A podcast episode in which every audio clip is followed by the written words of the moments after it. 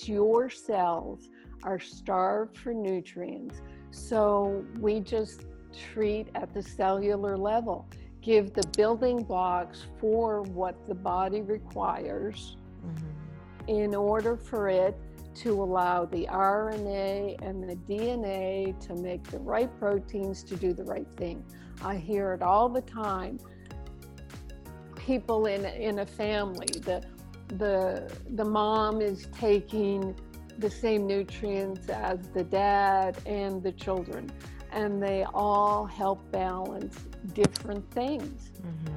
I do. I get to the point of calling it total body meltdown that both men and women are going through because I didn't want to keep identifying, oh, adrenal exhaustion and hypothyroid and then sex hormone imbalance. They're all they're all kind of mish- mishmashed together in total body meltdown. And instead of just fo- continuing to specialize and focus on this organ or that, you just focus on the cells. Hi, everyone, and welcome to the Eat Real to Heal podcast. I am your host, Nicolette Richer, and it is a pleasure to be with you here today, sharing information, knowledge, science from some of the leading experts from around the world in nutritional medicine. So, nutrition isn't taught in med schools at the level that we need it to be. In fact, in many med schools, it's not taught at all. And if it is, it's probably only given in about one to two hours of curriculum time in the entire four to 10 years that a medical doctor will go to school for. So, this is really a catastrophe when it comes to the way we address human health because medical doctors are taught to prescribe, to diagnose, and to treat using prescription meds. Fortunately, in 2020, we are coming across more and more doctors that are finding their own path, that are reading the scientific literature, the evidence based medicine that has been out for hundreds of years, literally a hundred years of research of quality clinical trials, quality science that has proven over and over and over again that our body needs nutrients, nutrients from real whole food, and that is what sustains our body's ability to regenerate, to heal, to support the immune system and the hormone system and digestive health, and so on. Doctors have been writing about this for decades and decades and decades. But unfortunately, the medical school curriculum is designed by individuals and entities and organizations that have a pre existing mandate. And often that mandate also comes with the addition of funds. So it's like that for elementary schools, high schools, um, universities, medical schools, any type of learning institution needs to be funded by someone. And so, the easiest way to find out where the curriculum is really, um, who's designing the curriculum is to look at who is funding the educational institutions. I remember in one of my university classes, uh, sorry, one of my high school classes, uh, one of the teachers pointed that out and they made us look around the classroom and they said, What do you see on the walls? And we saw posters that were in those plexiglass frames. And they had, and my teacher had us read what was on those posters. And they were scattered throughout the school. But they were the things that we didn't really notice, but that were just there in the background. And sure enough, it was a logging company that was actually funding the school that I went to. And then another poster showed that it was actually Coca Cola that was funding the school. And you can see this by looking at the cafeterias, looking at the vending machines that are located in the schools. I remember that my junior high school was predominantly funded by Starbucks, by Pizza Hut, and by a KFC, I believe it was. And it was so sad when I went back to that school to see that in the cafeteria where we had when I had gone to school, we had, you know, the 60 year old chef, you know, woman who would make potato wedges and gravy and there would always be a salad option and overcooked vegetables and but the food was maybe not the best quality but it definitely wasn't KFC and Starbucks and Pizza Hut, like the fast food that is, you know, ravaging our country and creating and really contributing to the chronic disease we see out there. So going back into my classroom, that eh, where we saw that, you know, the school was actually funded by a logging company and Coca-Cola.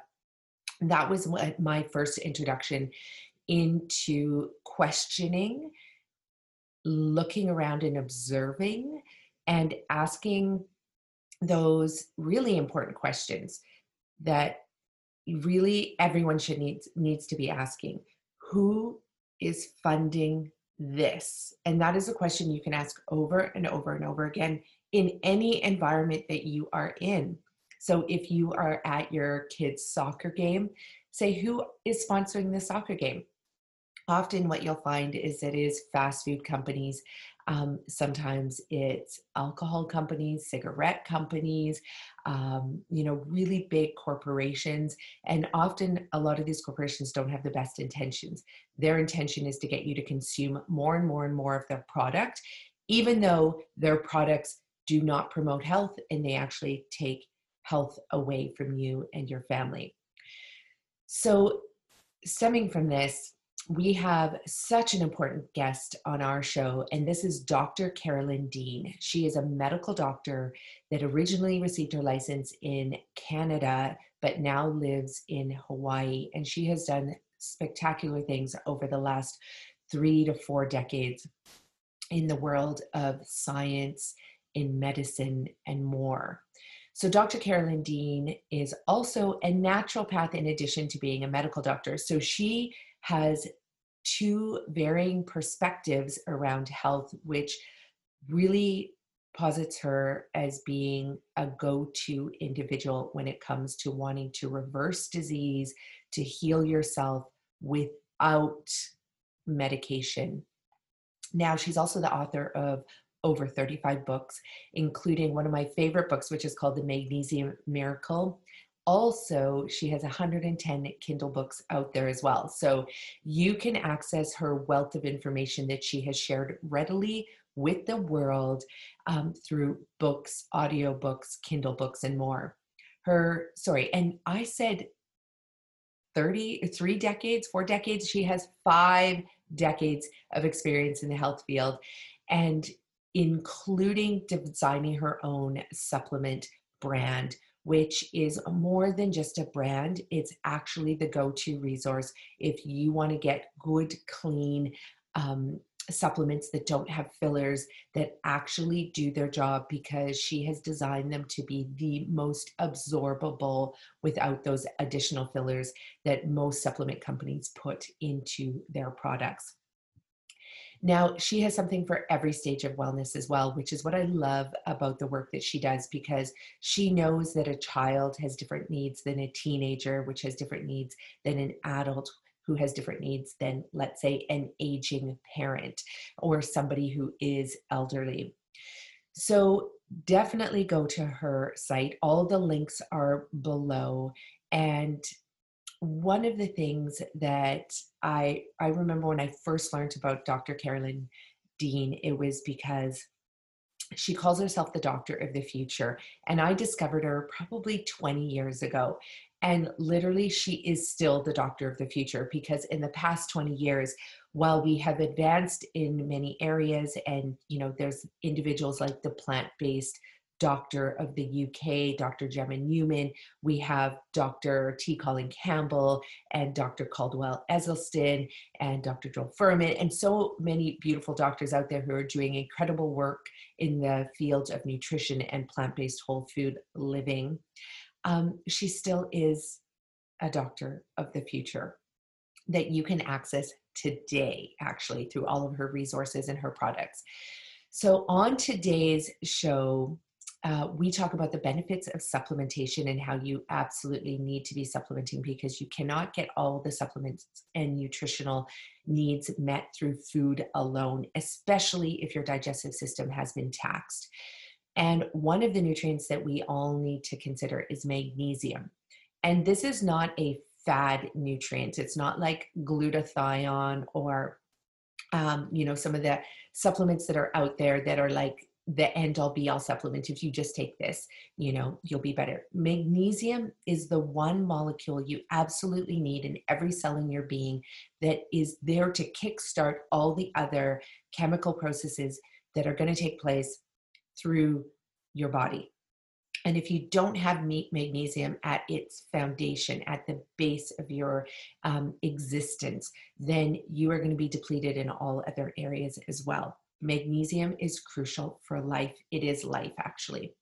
And so, because of our heavy drug induced prescription medicated medicated world that we live in well most of those medications are actually depleting you depleting you of magnesium in addition to that, we live in a world where there's high anxiety, depression, stress, um, all of these triggers constantly coming at us, whether it's noise pollution, environmental pollution, food pollution, um, and, and technological pollution.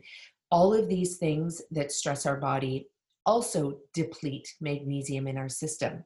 So, that lifestyle, coupled with the fact that you're probably eating a standard American diet, that doesn't include eating greens three to four to five times a day that are either raw or well cooked so that they're absorbable for your system, it really means you're not getting your magnesium stores replenished.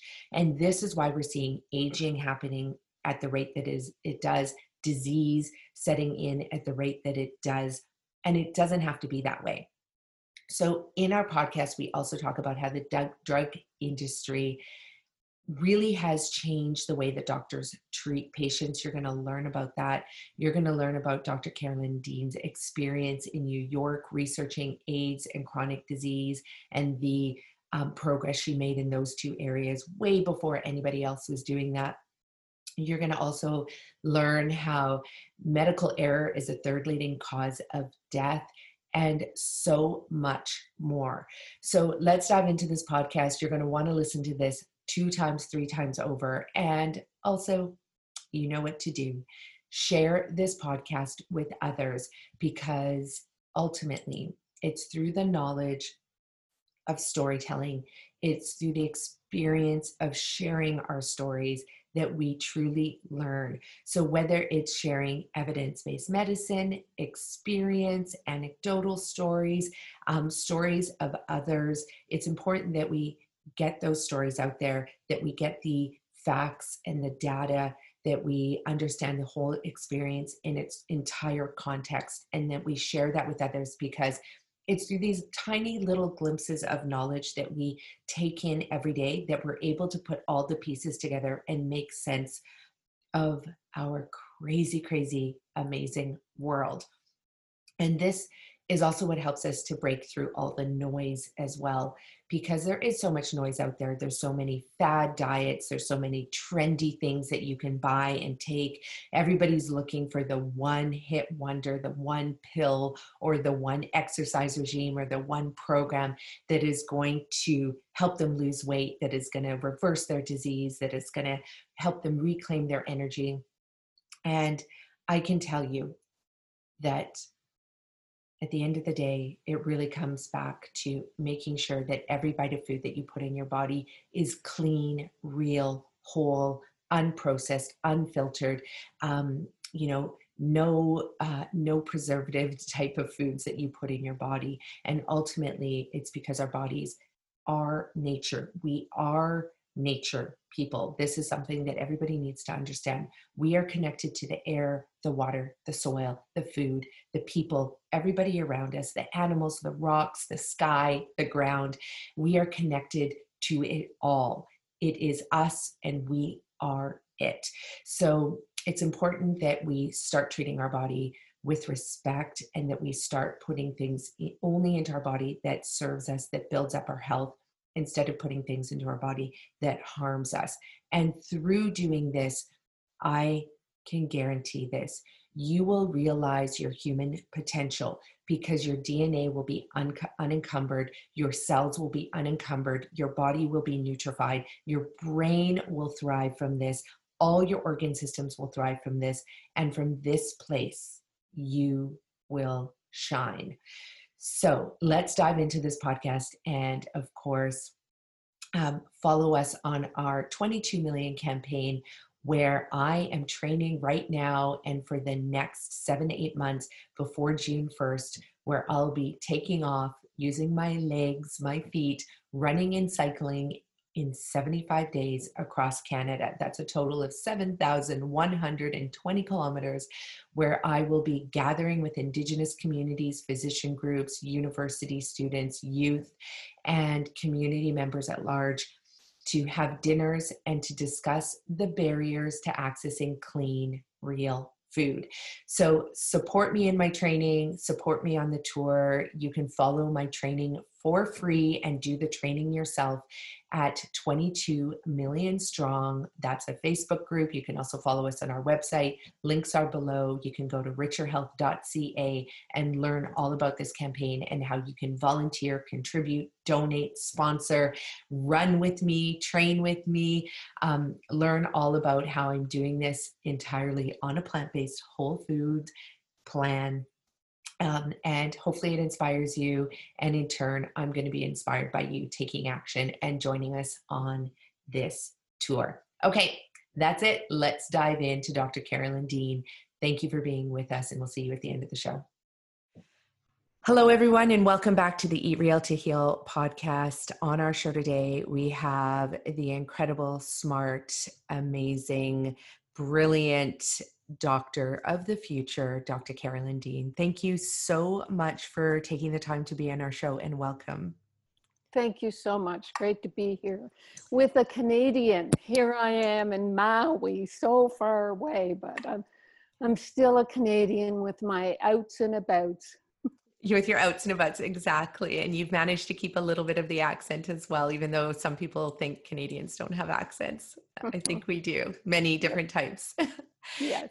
So, Dr. Dean, we are going to be covering so many topics today. We're going to be talking about magnesium, um, you know, potassium deficiency, nutrient deficiency. Um, we're going to be talking about how to restore our health, and a very, very important topic, um, which we talked about pre-recording, is how did we lose our way to lose our way you know of knowing ourselves knowing our bodies and knowing how to heal ourselves but before we dive into all of that um, I just want to bring up the fact that, you know, I've been following your work for dozens of years. Like you have been one of the leading inspirations in my life around, you know, food as health, medicine, um, nutrition. And, but I was really moved and really actually my heart stopped when I heard your story that you were a Canadian doctor um, and and the fact that you know you were called by was it the Canadian board? If you can just go back to that time in history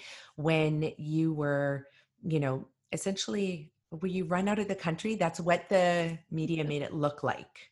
Right.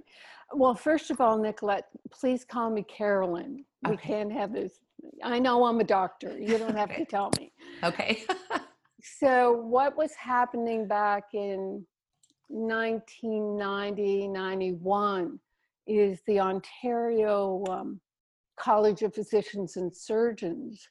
Um, they pretty much had a witch hunt against about a dozen doctors who were doing alternatives. One doctor went through a huge um, investigation and court process. It was Dr. Joseph Krop. And one of the complaints against him is he was recommending that his patients used filtered water.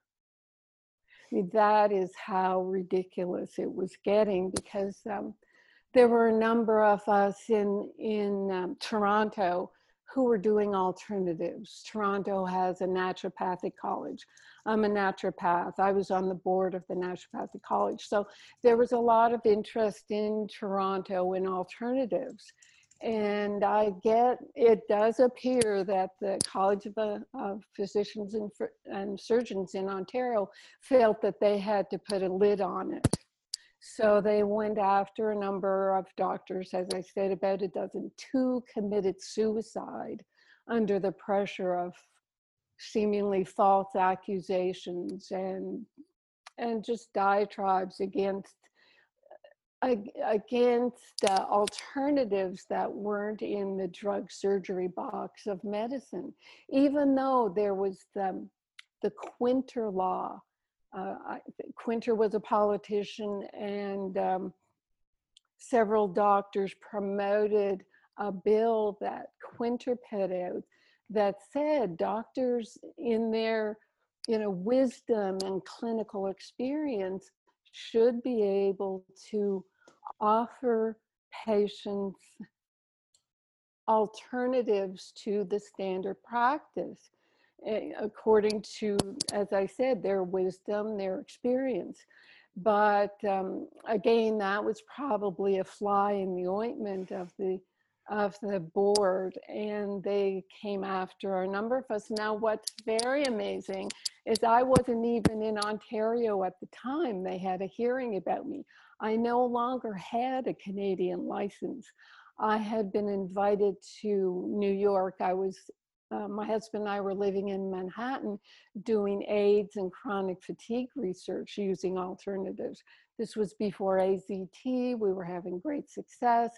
AZT came along, most of our our study participants went to the AZT trials and died. Our our uh, uh, subjects uh, were fine. So I've that is my experience. They they took away a license that didn't exist just to prove that well not prove anything just to prove how ridiculous they were but to send a message to other doctors that, you know, don't do anything other than drugs and surgery or you're going to get called up on the carpet. And this is the part that, you know, when I teach food as medicine, um, you know, to my clients to reverse the leading chronic diseases and even including cancers, you know, I teach the Gerson therapy. It's a very mm-hmm. intense metabolic uh, nutritional therapy that most people wait until you know the very end when they've tried everything else they wait to, till the end to do that wow. and we have great success and but the one question that is consistent with all of my clients is why doesn't my doctor know about this? Why doesn't my doctor know about you know nutrition? And i've even in so that was back in 1991 that this was happening to these physicians but even now i get the medical medical reports from my clients oncologists that say patient advised not to change their diet because diet has nothing to do with their particular disease. And it's it's incredible that this is still mm-hmm. happening. And you know so so how do we i mean you're if are you you still have a license in my license is in california okay yeah. and and how are you able to practice now like have you have you been able to navigate this world because you came into medicine already with a nutritional background, didn't you? Yes, I was interested in nutrition. Um, nobody would listen to me. I was in honors biology. Um, some young, I was um, four or five years older than than my peers, and a couple of young guys one day said, "Hey, did you get accepted?" I well, I feel pretty accepted. What's up? And they had these little, you know, punks had been accepted into med school. And I thought, oh my gosh, if they can get in, I can certainly get in. So I marched over to the Dean of Medicine's office at Dalhousie. Thank goodness they had a med school. And who was in the office as the assistant to the Dean of Medicine but my former high school guidance teacher. Wow. Miss Miss Elliott had advised me with my top marks. I, I, we three of us rotated for top marks in the high school. I was vice president of the student high school, and she counseled me that I should be an executive secretary or a nurse. What year right? was this? Yeah, right. It was back in uh, 66, 67. That is crazy. Yeah. So here I was, uh, what would that be? Uh, the early 70s, marching into her office, and I said, Miss Elliott, you got some splaining to do. And, and um, luckily she was, uh, she supported the fact that, oh my gosh, yeah, I really screwed up. So I got into medicine the very next semester. I, I had all my um, undergrad, I whatever, I just slid in. It was so awesome. I didn't have to go through the angst of a decade doing wondering if I could be a doctor. So um, I went in knowing nutrition. I I got into med school. They didn't. I they attacked my soul. I mean, med school is just horrible, horrible, horrible even worse now because it's so much more drug oriented. Back then, we were told, you know, use drugs for the shortest time possible to help a person sort of build up their their own um, well i would call it life force build up their own resources so they don't need a drug but now i mean we we all see it drugs for life, mm. preventative mm. drugs, drugs to help you detox when we know that drugs make you toxic. So we've we've flipped. When I went into med school, I had the thought that well, pretty soon all doctors are going to be naturopaths and medical doctors. We're going to be uh, using food as your medicine. But you know, Nicolette, I might must say right at the outset, I know that your focus is on food. I don't think food is serving us anymore because no. the soil is so depleted. Yeah, and, and I that is probably one of the strongest things that people need to understand and it's why we have to supplement because we can't get all the nutrients through food alone. And you know so many people are afraid deathly afraid of taking supplements taking too much vitamin c taking too much magnesium. And meanwhile they're ready to pop a statin into their body or they're ready to pop like insulin into their you know blood but they mm-hmm. don't you know but they they're scared of the supplements but people need to understand right now if we're teaching food as medicine we also need to teach soil regeneration mm-hmm. and and better agricultural practices. So i mean you hit the nail on the head there that um, yeah we can't do it alone through food. And that's why even on the gerson therapy they have to have those additional supplements. And, and the minute we add them we see the healing you know increase tremendously. Right um, and that is what i love about the work that you do as well is that you take so much care around the quality of the supplements it's not just a bunch of fillers and stuff that's been compounded and and i want to get mm-hmm. into that after um, mm-hmm. and really talk about the science around your products because they are pretty incredible but um, going back though to when you were in medical school because i took my pre-med sciences and thinking i'd go down that route as well and it was actually reading about your story being a you know doctor of the future someone who practices nutrition and and health and all these other alternative practices but then uh, learning more about how these doctors have been run out of their you know pretty much you know their licenses have been pulled and this was that scared me actually so i ended up opening up a bunch of plant-based restaurants instead oh. um, I know, complete opposite. But it was wonderful having these pre med sciences because it's literally written in our textbooks that the body self heals and it just needs mm-hmm. nutrients to do that. Right. It's cellular. Yes. When people say to me, well, there's 65 conditions that can be caused by magnesium deficiency. 65 conditions. And maybe 65 different people with one of each of these conditions will say, well, what should I do?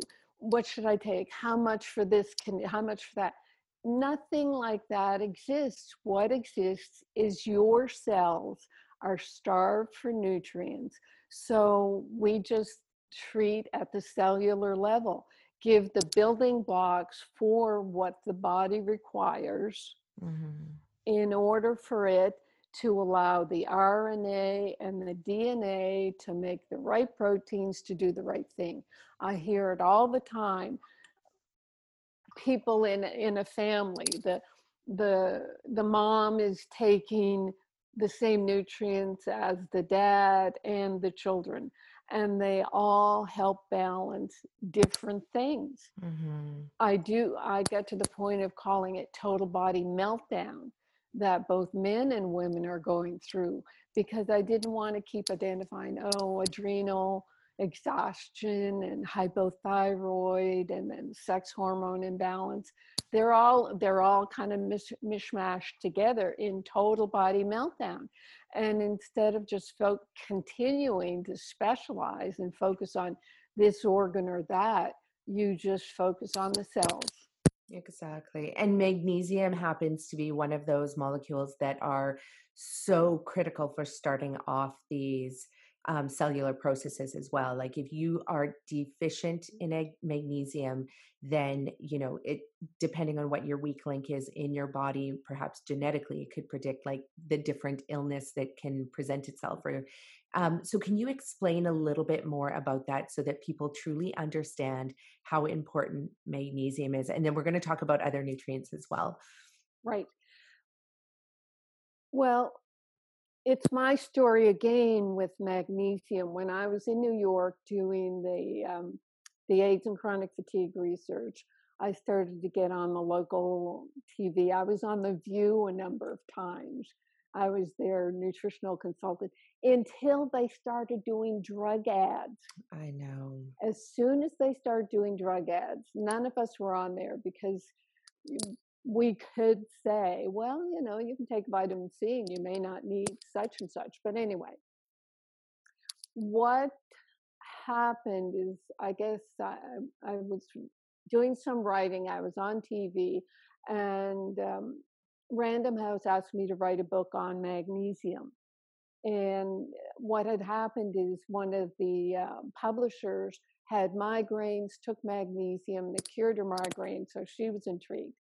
So um, uh, I was asked to write this book, and I thought, wow, 300 pages on one mineral, how's that possible? And it wasn't long uh, into the research I realized that I was super magnesium deficient.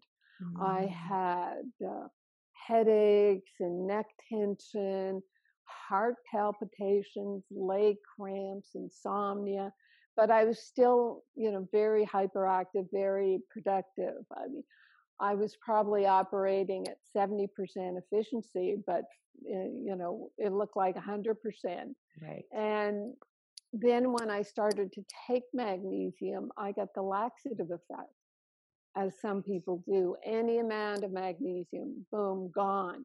So that's what led me into studying more and more and more. I wrote the book and the the second major edition came out in 2017 um, by which time i'd found uh, reports that 80% of known metabolic functions 80% require magnesium. 80% That's so that is your basis head to foot um, what magnesium is doing it's uh, working with your muscles and your nerves anything to do with muscles and nerves, you you have to assume that you're magnesium deficient. But instead of that, doctors who don't learn anything about nutrients in medical school, they go right to the symptoms and try to suppress them. Mm-hmm. And the other thing that keeps doctors from learning about magnesium and its importance is there's no effective blood test for magnesium. Right.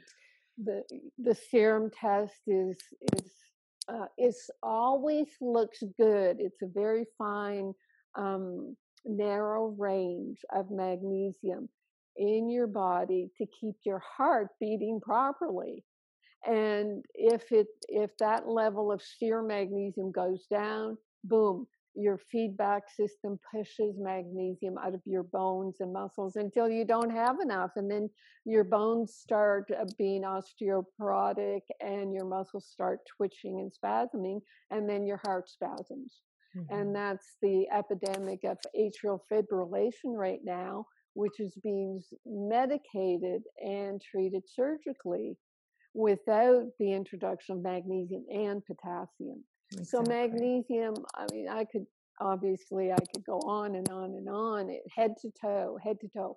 Um, people who choke on their their supplements, that's esophageal spasms, that's magnesium deficiency.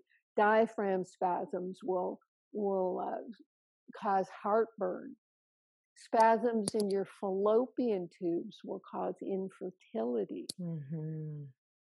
I mean, it's just the head to foot. So it's pretty fascinating. I was pretty fortunate to be the poster child for magnesium because it got me moving on creating, as we'll talk about later, a supplement that is non laxative and fully absorbed fully absorbed and my focus has always been on you know research i was doing aids and chronic fatigue research Mm-hmm. So I'm putting a lot of effort, you know, time, money, and energy into researching the absorption of magnesium to try to show that the serum magnesium test isn't accurate mm-hmm. and to promote the ionized magnesium testing. And it's unfortunate.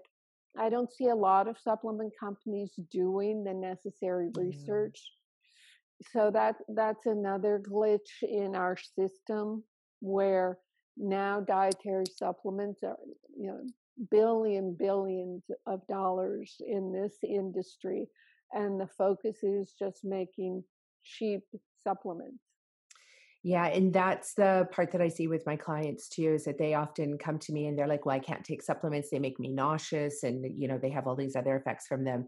And usually it's because, well, the quality, but the the compounding factors that go in there as well. And so then all of a sudden, once we, um, you know, put them on really clean. Um, nutrients that come from a compounding pharmacy actually they're so cheap and inexpensive because they're not marketed there's no branding around them it's ah. there's no dyes and fillers and they tend to do quite mm. well or else i direct them to you know your company and then they can get what they need from you and i love that you have now a potassium uh, product as well because you know, Dr. Max Gerson really stressed back in 1912 that we were deficient in magnesium, we were deficient in potassium. If we can just reverse those two things, then all of a mm. sudden we'd see these diseases. And again, it being non-specific. So if you have a hundred people, a hundred different illnesses, you know, once you restore these deficiencies, all of a sudden we see their bodies self-heal and their diseases mm-hmm. go away. Um, but people are still so perplexed by that non-specific therapy you know uh, mm-hmm. uh, ideal that we have and not just ideal the fact that we mm-hmm live by because they're so trained that when you have a headache you take tylenol when you mm-hmm. have you know a heart disease you take a heart specific medication and so on um, so can we go back a little bit to the AIDS research? Because I do have to ask you, I don't know if our listeners, if a lot of you have seen the Dallas Buyers Club, but that movie really spoke to me from the mm-hmm. nutritional perspective the fact that you know this guy was helping all these people heal mm-hmm. through supplements essentially mm-hmm. and so tell us more about your research and the work you were doing with your um, it, w- with the patients that you had there well it was uh, a unique therapy it was um, a combination of chinese herbs that then we potentized homeopathically. We had our own lab. So I would distill out the herbs and take this distillate and then take a, a syringe full and and do a homeopathic dilution down to 30x. So, th- I mean, I lost count so many times. It was just here. So, we would make these homeopathic sterile injections from Chinese herbs and inject them into acupuncture points. And the, the syringe would fit into a little machine that, that created a little jolt of um, mag- magnetic into the injection. So it was homeopathic, magnetic, herbal, acupuncture. Wow. And it was awesome. It was incredible. We were we were doing such great work, but I realized early on it's not viable. Mm. Anything that's an injection has to be um, in a doctor's office. Yeah. So I'm always about giving something to the individual to do on their own to take responsibility. So actually, I I thought, well, let's let's get the Chinese herbs and then uh, put them into capsules and and use that as as partly a way to promote health and healing and get rid of infections because chronic fatigue and AIDS layers and layers and layers of infections. Mm. So what what was happening to these individuals was they they had so many infections their immune system was so busy dealing with all the infections that something else would come along covid yeah that was very you know a little stronger a little different and they would succumb because they didn't have um, a strong enough immune system it was so distracted um, another of my big uh, foci is um, yeast overgrowth mm. because with the overuse of antibiotics for everything I mean, you go into a doctor, even now when we know that there's so much antibiotic resistance. First thing that people are given for a fever, oh, take this antibiotic. Antibiotics kill off good and bad bacteria, leaving a vacuum in the intestines that allows intestinal yeast to overgrow. Um, most yeast is supposed to be in the large intestine to chew up the remaining debris that we didn't metabolize and absorb. It has a function of breaking down dead material. You think of the cousin of yeast, which is mold in the in the forest. When things get you know molds and funguses on them, it's chewing up the debris. Our yeast, when it goes from the the large intestine into the small intestine, it just goes crazy. It starts irritating the small intestine. It causes leaky gut. Mm-hmm. Um, there are 178 different um, metabolic byproducts that yeast produce, and those all those byproducts get absorbed through the leaky gut and give you symptoms from head to foot: mm-hmm. brain fog, headaches, uh, digestive problems, joint pains, and that's um, a totally ignored condition. And I think it's ignored even though it was realized within a year of the invention of penicillin. They mm-hmm. saw people were getting yeast. They they really ignored it, I think, because they didn't want to say that they were causing bad side effects from their drugs. Yeah. And you wrote a book called Death by Modern Medicine, mm-hmm. which is a mm-hmm. brilliant book. And mm-hmm. You know when i i often talk about it in workshops and i teach a lot of physicians as well and i you know and i'll mm-hmm. tell them i said like the third leading cause of death in north america is medical error mm-hmm. and you know and they're like no it's not it can't be it's not proven and i'm you know and even in the room i can say who here has experienced medical error at its extreme and for sure somebody will raise their hand and be like oh yeah you know feeding tube was pulled out incorrectly in a very standard operation and the patient died on the table. They operated on the wrong leg. They prescribed the mm-hmm. wrong medications. And I'm not a doctor, but I often I do a full health history and I look at the medical the medications that my clients are taking. And I've seen it like in one client, she had um she had uh, two different medications that she was not told to take at separate times. She weren't even supposed to be taking them together. And in five minutes of looking at the 25 medications she was taking, it was evident to me. And I was like, who prescribed these? And mm-hmm. fortunately, she had written down all the doctors' names. None of them had spoken to each other about this patient's case and just none of them even knew what the other medications were and this woman was so sick as a result of all these medications she was taking and once she stopped taking them all of a sudden she got better and just eh, you know we didn't even have to apply the therapy at mm-hmm. all you know we just removed mm-hmm. those so can you talk about that a little bit? Because I think it's so important um, for people to know how they need to manage their own cases, which will take us into that conversation about how did we get so lost from being able to take care of ourselves. But if you can speak to the medical error bit, that's really important, I think, for our, listeners.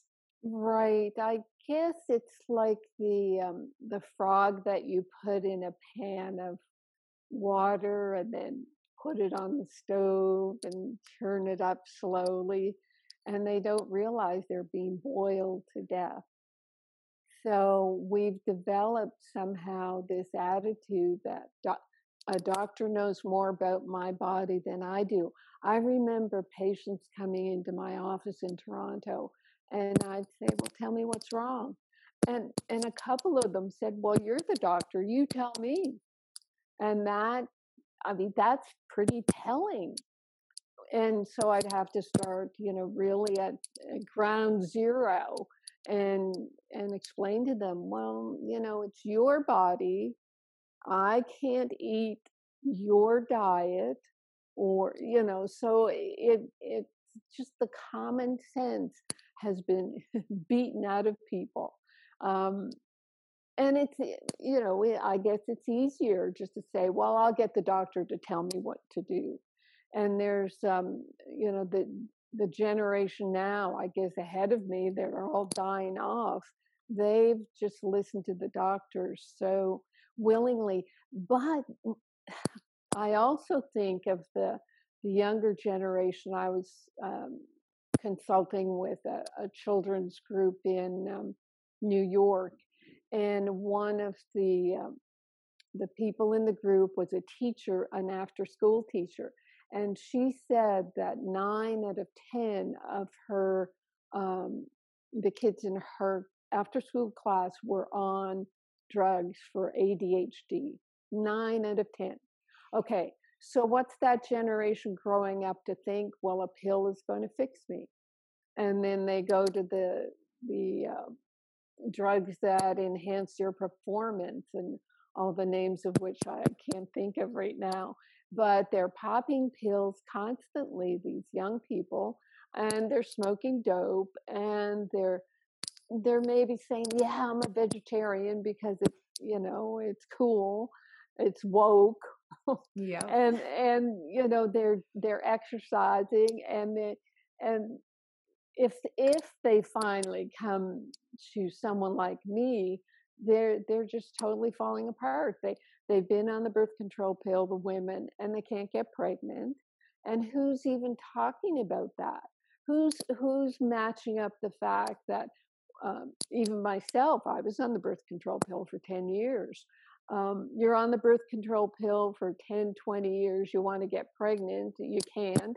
And uh, that's why the fertility clinics are, uh, are on every corner in the major cities because the pill is causing infertility, and then you take Clomid and all these really heavy drugs to push your ovaries to throw out a few eggs.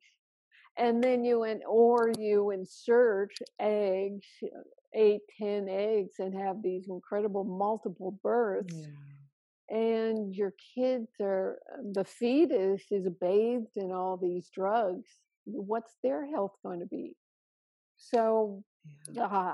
uh and it is it's this part about the medical error part i mean this mm-hmm. is where i think it's actually criminal because of the fact that as a human being, you know, who's going to med school, you're studying the science, the biology, biochemistry, um, you know, you become a doctor. I get that doctors are entrenched. It's almost like handcuffs are put on them, or it might feel like that to them when, you know, they're swathed in student loans and then they're told to prescribe they're overworked they don't have time to do research on these drugs the pharmaceutical reps are coming in and telling them okay mm-hmm. this is a drug you need to prescribe for that condition you know this is how you do it the doctor doesn't mm-hmm. even have time to really research it and mm-hmm. we think these doctors are you know that they're the ones who actually hold the knowledge and the you know the power around these drugs but but it's not it is the pharmaceutical industry that's basically directing them in their behaviors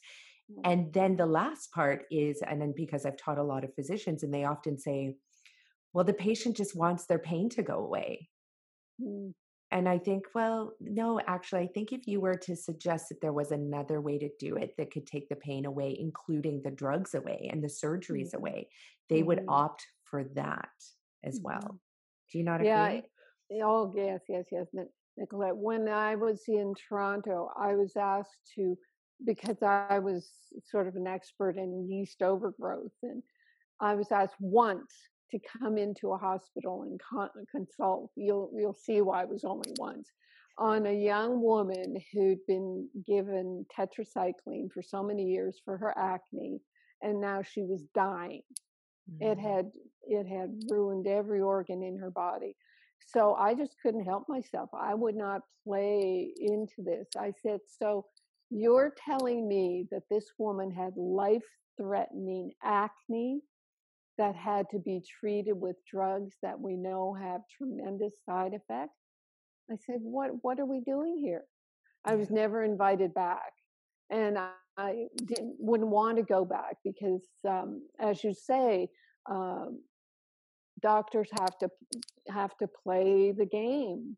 Uh, doctors in America, um, I don't know about Canada anymore, but their health records are available to drug companies, which will look at their prescribing habits and report them to their medical licensing board if not they're not prescribing the standard amount of drugs because it means they're bad doctors because yeah. they're preventing their patients from getting the drugs they need and in death by modern medicine i took the med- uh, the uh, errors the third cause of death but then I added bed sores and and cutting off the wrong limb and uh, a number of different categories. I got up to a million deaths annually, or, or more than a million actually, in later editions of um, either iatrogenic or or normally prescribed drugs. I mean, when you talk about someone coming in with 25 different drugs, that is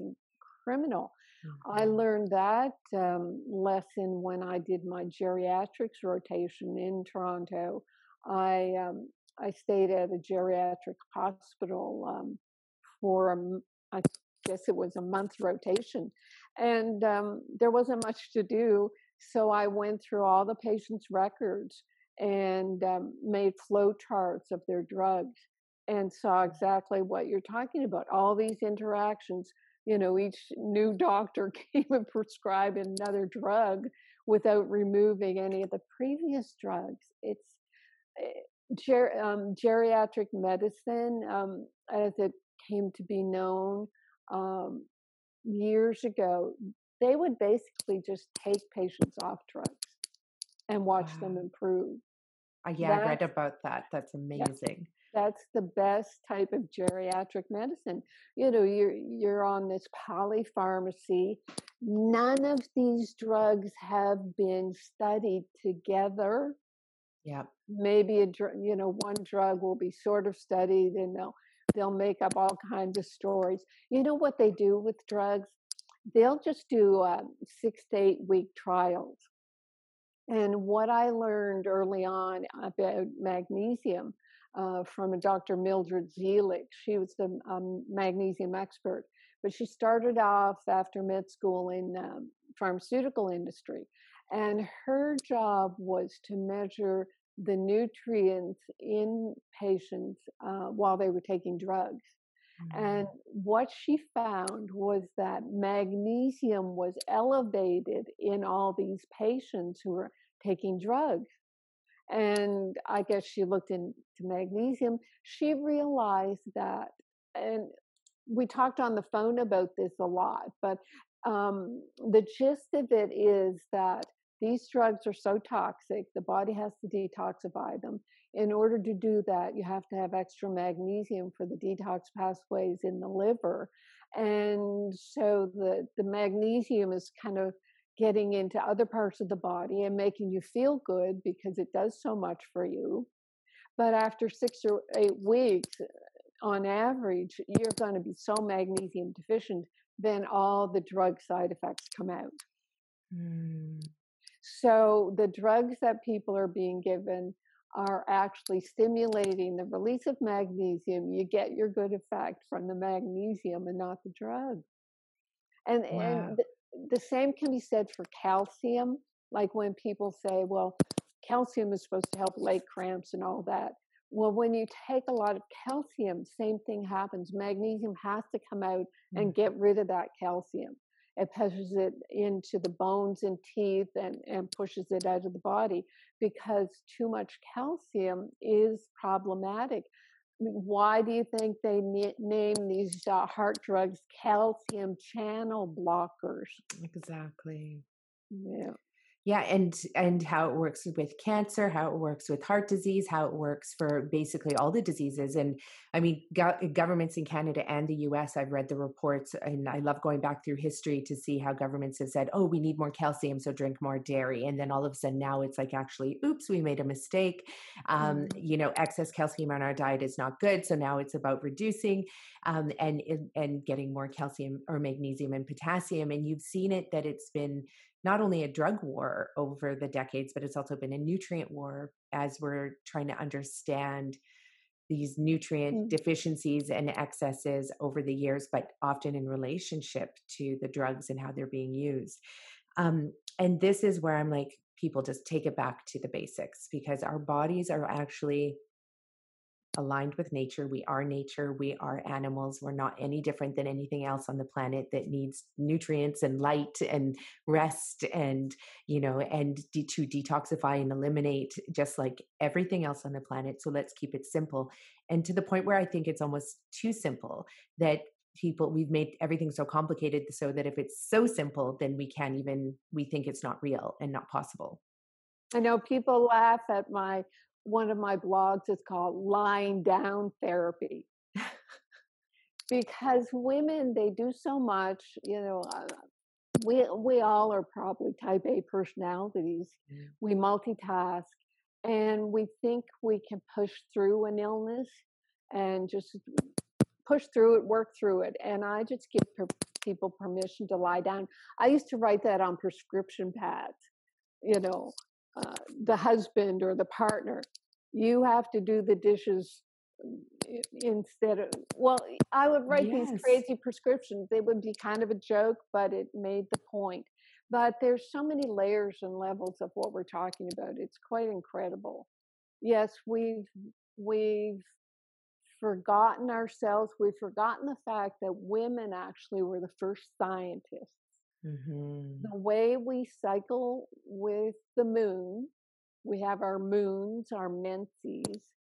Um, if we're in nature, we women all cycle together. So this is where the first recording of of um, the time, the the moon, the sun, everything came about because of women, and we were gathering the herbs and you know working with uh, midwifery and childbirth the men weren't involved in that Yeah. and then you know over over a span of time the men decided well this is pretty lucrative i think we should take it over and we became the witches Yeah. Yeah. And we still see that today. I know that, um, you know, when I'm speaking at a conference or some, you know, people, people come to me, so sorry, what's your background? You know, why are you teaching this?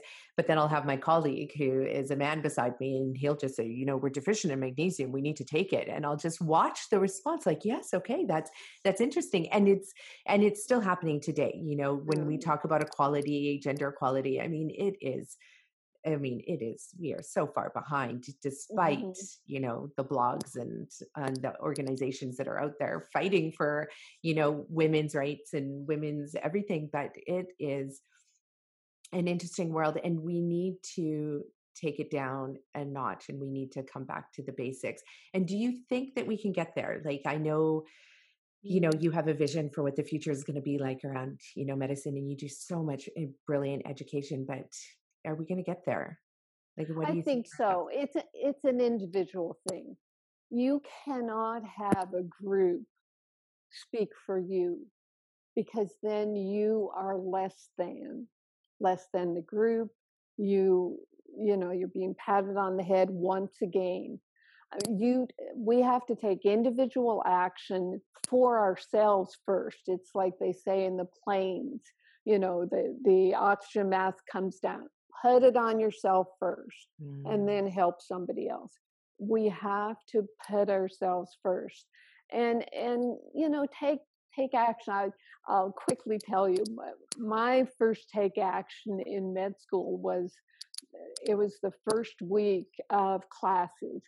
So um, the professor comes in and he's going to initiate us to what's what we're going to experience the next four years. So he puts up his slides, nude female slides, peppered through the lecture. Uh, a third of the class was women. That was the most women they'd had. It used to be 20% or 25%. I roared off. I had um, I'd made friends with a, a, microbiologist in the in the med school, and I went to the drugstore, got the the first issue I think of of Playgirl, get some nude male pictures, my buddy took uh, slides of them by Thursday. So we had the lecture Tuesday. By Thursday, I had the nude male slides in that carousel. And the first one that came up, you know, and the second one. And the, the class roared. The guy yeah. grabbed his briefcase, ran. We never saw him again. Wow. And overnight, everything changed in that med school. All the nude uh, female pictures were taken down out of the anatomy class and microbiology. I learned about that later. Uh, the whole everything, we didn't march and whine and scream and get mm-hmm. hysterical. You just mirror that crap back to to people who are offending you and and for me it worked so i think we individually we have to show our own godlike strength mm-hmm. and that's mm-hmm. what and you know when they talk about oh this group empowered me no you empower yourself right. and that's what um, that's what the the minerals i'm working with uh, do they empower yourselves and yeah. then you you just you know when when a person is healthy they're invincible that's, it's it is so true. Um, we didn't get a chance to talk about it before, and you probably don't know, but I'm going to be running and cycling across Canada next year. So, total of 7,120 kilometers. And to raise awareness about food as medicine, but working, mm-hmm. stopping along the way to work with Indigenous communities, communities of color, and physicians and youth. Um, and the reason it's youth, it's again going back to what you said with that teacher who said that she has nine out of 10 students on a prescription drug. And, you know, I teach in mm-hmm. schools, and it's one of the things too is that afterwards, like 16 year old boys are coming up to me and they're like, I'm on five different medications and I don't want to be on them. You know, can food really mm-hmm. help? Can nutrients really help? So, youth are, you know, a number one focus for me, Indigenous communities, because at the end of the day, I'm teaching about indigenous pre-settler foods, like just whole foods that are mm-hmm. nutrient dense, not refined and processed by you know colonial ways and then physicians because if we don't get the physicians to speak the same language as the indigenous member or the youth then they're just mm-hmm. going to, it's going to be contradictory messages and nobody's going to know what to do so that so but it's interesting when you said that we are invincible because i nutrify my body every single day. It's the number one priority for me.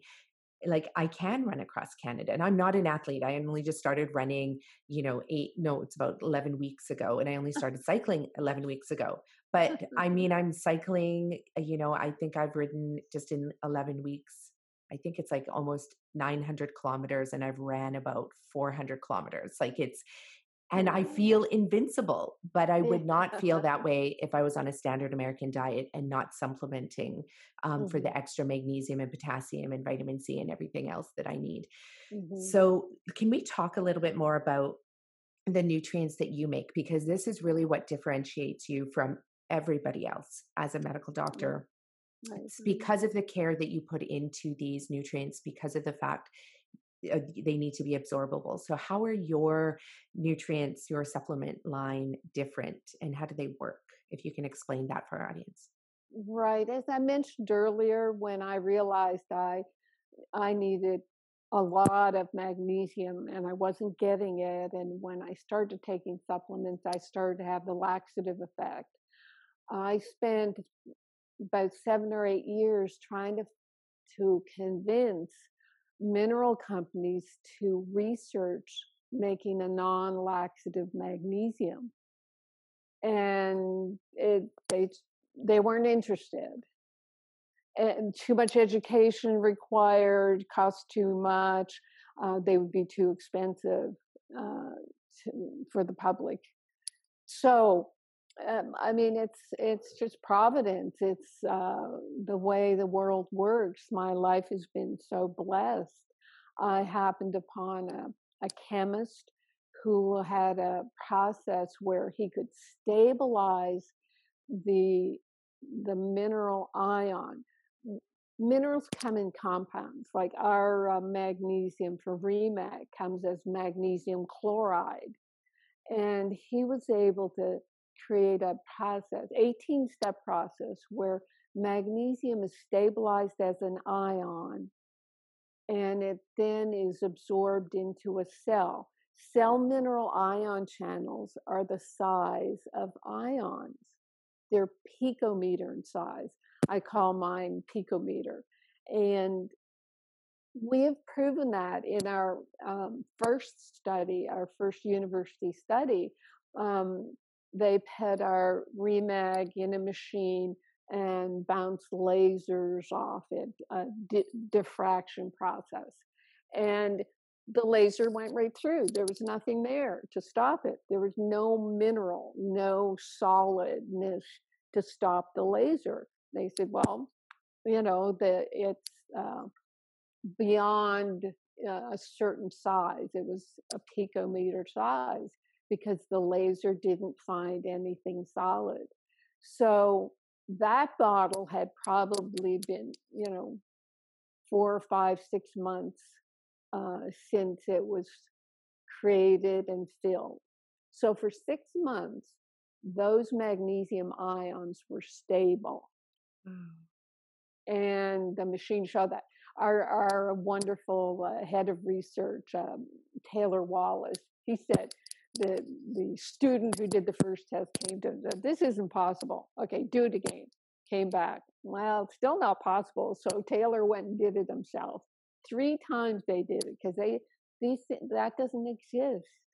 A stable ion because the way uh, compounds work is that that magnesium chloride uh, it it'll dissolve for a fraction of a second in water, but then it'll bind back up again.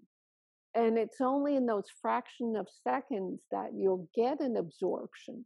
That's why the absorption of minerals is anywhere from 4 to 20%. Whereas ours, we can't say 100%, but I say they're fully absorbed. And that's what's important is getting these minerals fully into the cells. We'll have people who'll say ridiculous things like, well, I took a quarter teaspoon and within an hour, my heart palpitation went away. One yeah. dose, first time.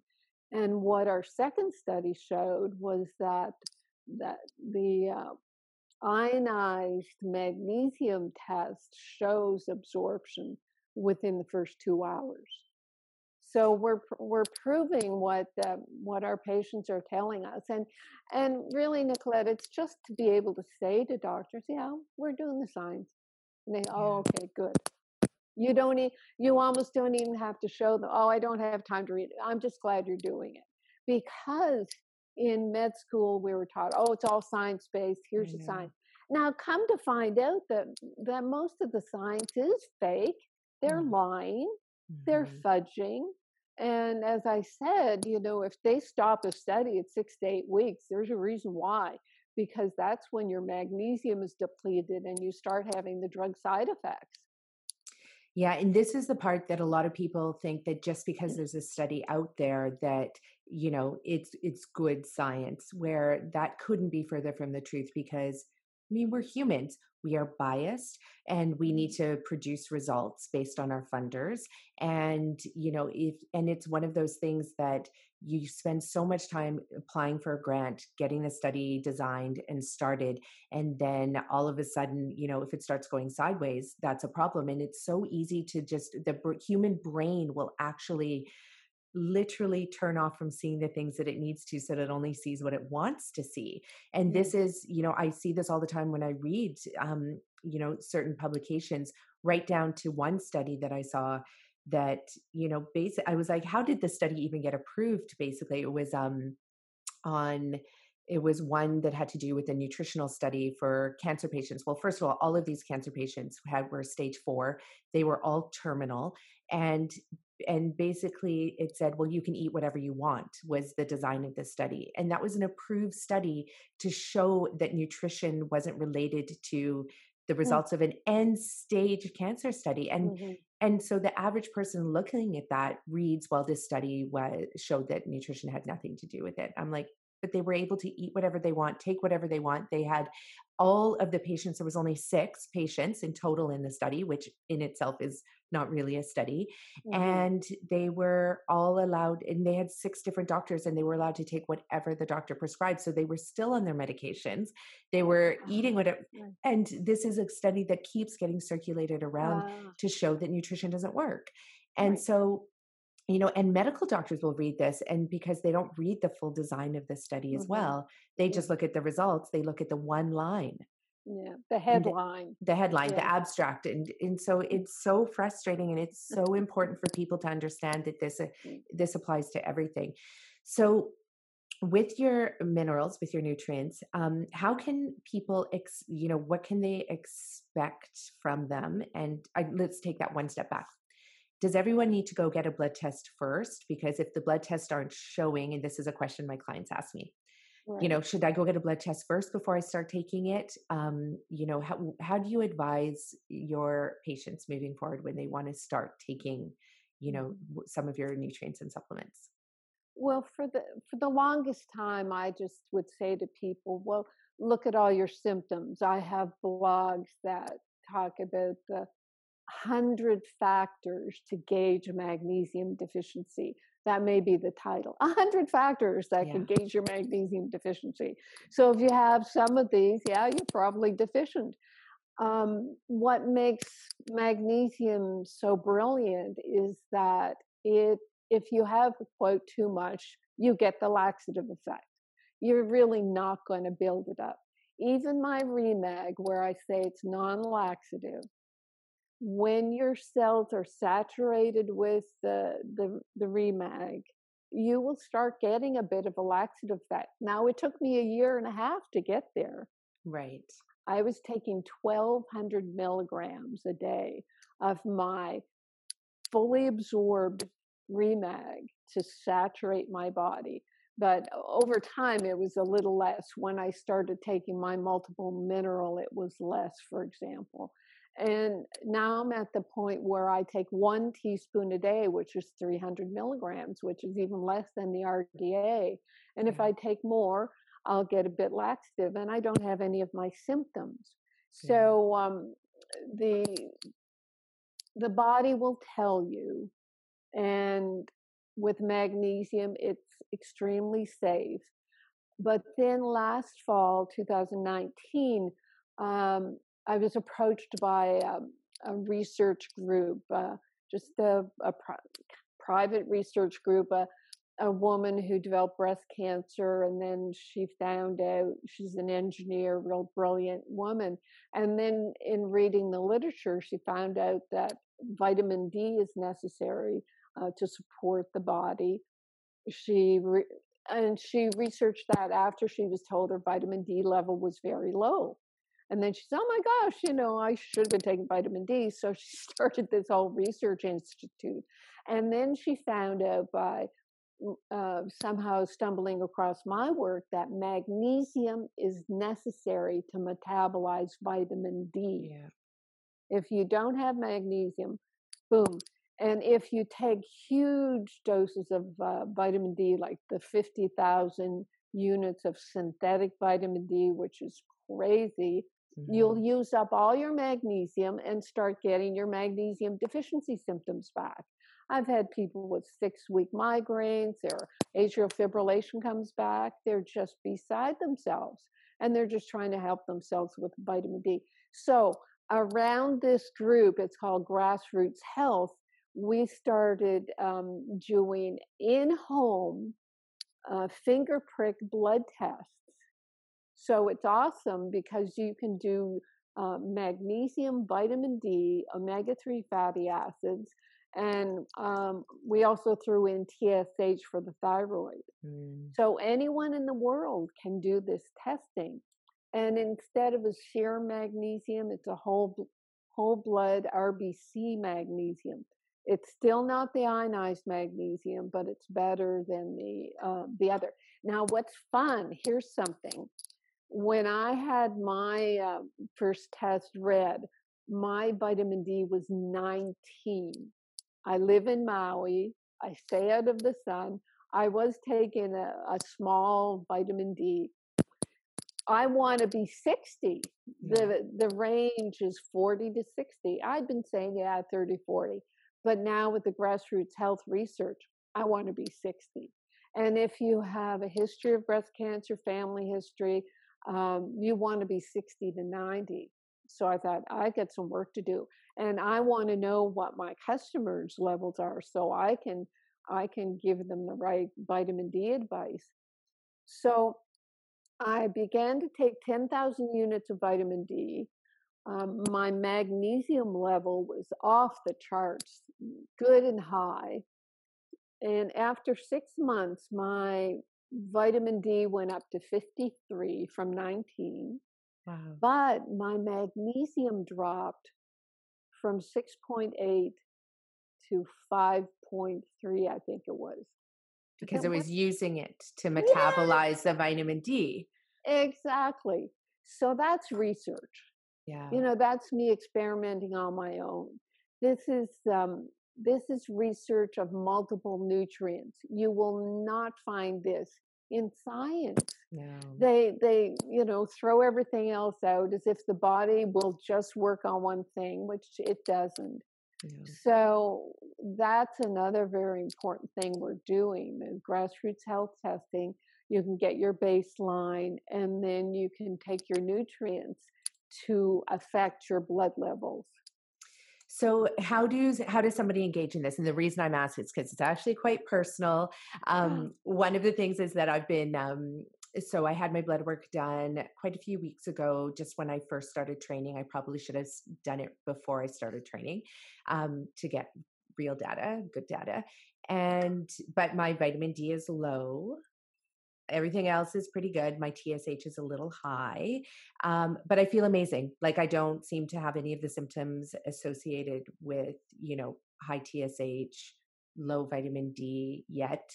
But it's definitely, I'm wanting to get all those numbers back up, especially because I'm doing this tour, this run and cycle across Canada on a plant based diet. So I know, ah, right, so.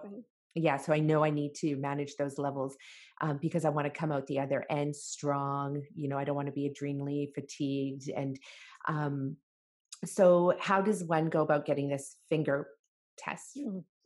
Um, go to our website, mm-hmm. rnareset.com, mm-hmm. rnareset.com, and it's under a link at the top uh, called Research Project.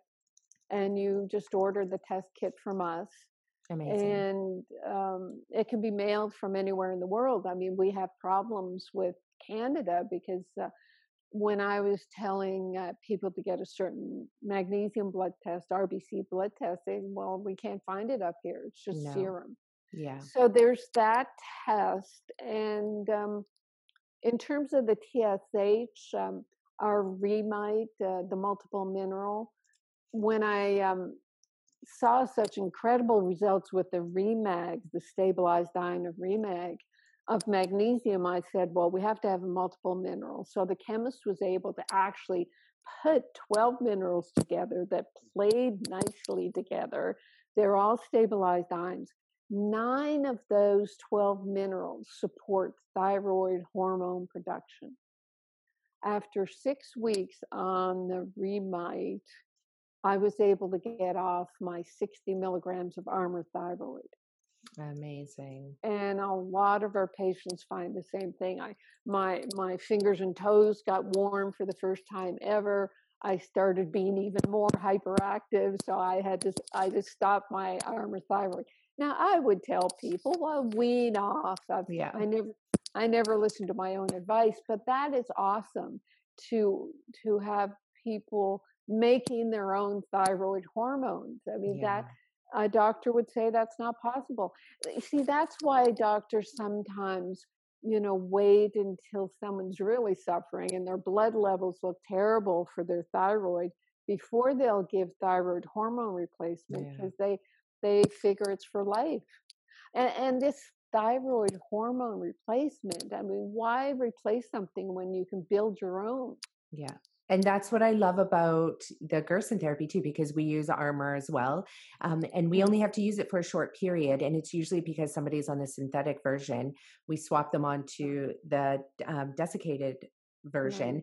And then as their body remineralizes and gets nutrified from the supplements, the diet, the juicing, um, and then their body starts detoxifying properly and effectively, then all of a sudden their thyroid, all their organs start working again Right. uh, their pancreas starts working well you know their kidneys start working well their liver Mhm. and their thyroid and then they're able to wean off it and it's exactly what you just said it's only for you know sometimes six weeks to maybe six months but then after that to be off a thyroid medication entirely is Mhm. and and it's doable and it happens all the time just as you explained in your story let me just say um, you've mentioned gerson uh, so many times i'm on the board of the gerson institute in oh san that's diego right you are. I forget and yes i forgot about that and part. and charlotte gerson and i uh, have the same birthday. What? Yes no way. we, oh we've celebrated before. Now here's something i i mean it i'm maybe shouldn't say it but i'm going to say it um, toward the end of her life charlotte started having heart palpitations and she asked me about magnesium and i told her it was before i had my product and i was trying to help her to find something that would would work i know about the potassium and the, gerson therapy that's why i I recently came out with a pico potassium because I it is that. so important. And I realized that she was magnesium deficient. So even on her, I mean, this woman, when she look at, I I uh, paint on my toenails all different colors, and when she saw my toenails, oh, I I wouldn't do that. Uh, you know, when I put uh, nail polish on, you know, I got faint, and it's like you cannot be that clean yeah that you cannot relate to the world. Yeah, but So Charlotte was like that though because um I know one of the the you know one of the stories and and I can imagine you know like after she broke her hip that you know it's you know she's eating less. I mean she was such when she trained me she was so robust and you know that Mhm. was 13 years ago and she was Mm. well into her 80s at that point and you know she was eating so much food but I know after she broke her hip she wasn't eating as much. She was still doing her juicing but even at the very end, a neighbor came and offered her a cookie. And she was like, just half a cookie, Charlotte. Come on. You've been so amazing your whole life. And she's like, what? You want me half dead? Even then, she's still at the very end. She's like, I mm. only put clean, you know, non toxic, real stuff in my body. So she's I quite the woman. Yeah. There's not many people like her on the planet for sure. Well, they yes, and the example of that is what we should go by. And Yeah. and what if, I mean, I love that, and I've been I've been through the strictness. I'm not a vegetarian. I just can't do it. I'm a O blood group, and when Mhm. I go full full on uh, plant based, it I just collapse. But um, what I realized recently about yeast overgrowth, I didn't want to give up fruit. mm-hmm. or you know occasional desserts but fruit in maui are you kidding no so that's where i finally decided um, i created a product which is um, probiotic prebiotic and it's a, a natural antifungal using saccharomyces cerevisiae.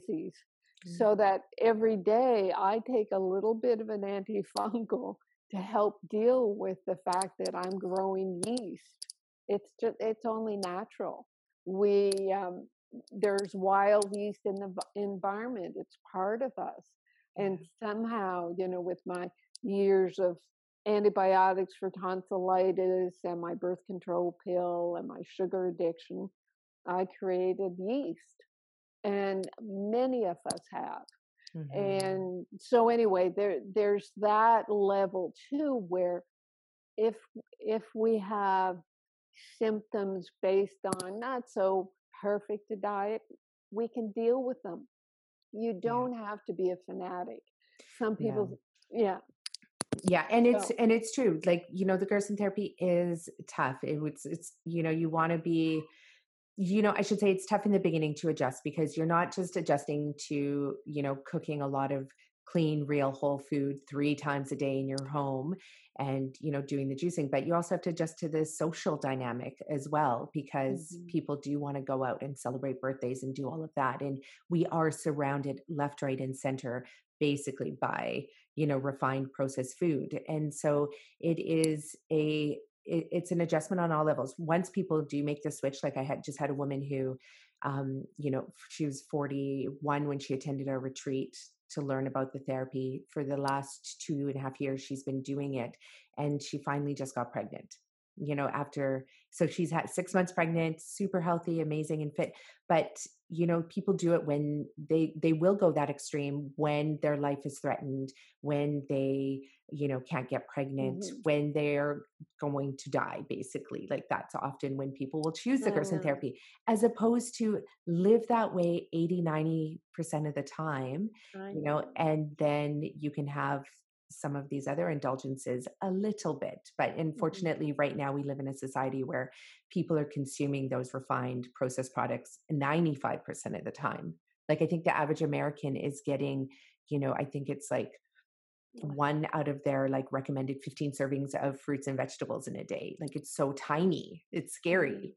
Yeah. So, yeah, no, so, but it is good to have products like yours for sure, especially for kids as well, because, you know, mm-hmm. three children and my little one, like, she's just like, that's disgusting to every meal we put in front of her doesn't matter what it is you know she's like that's disgusting and she's just she's nine she's going through a nine year change that is you know wants to rebel against even food mm-hmm. um, so it is wonderful to have your products so what was the name of that product that you're taking for that's like the antifungal to help with the yeast uh, overgrowth flora revive okay that's good to know mm-hmm. okay mm-hmm.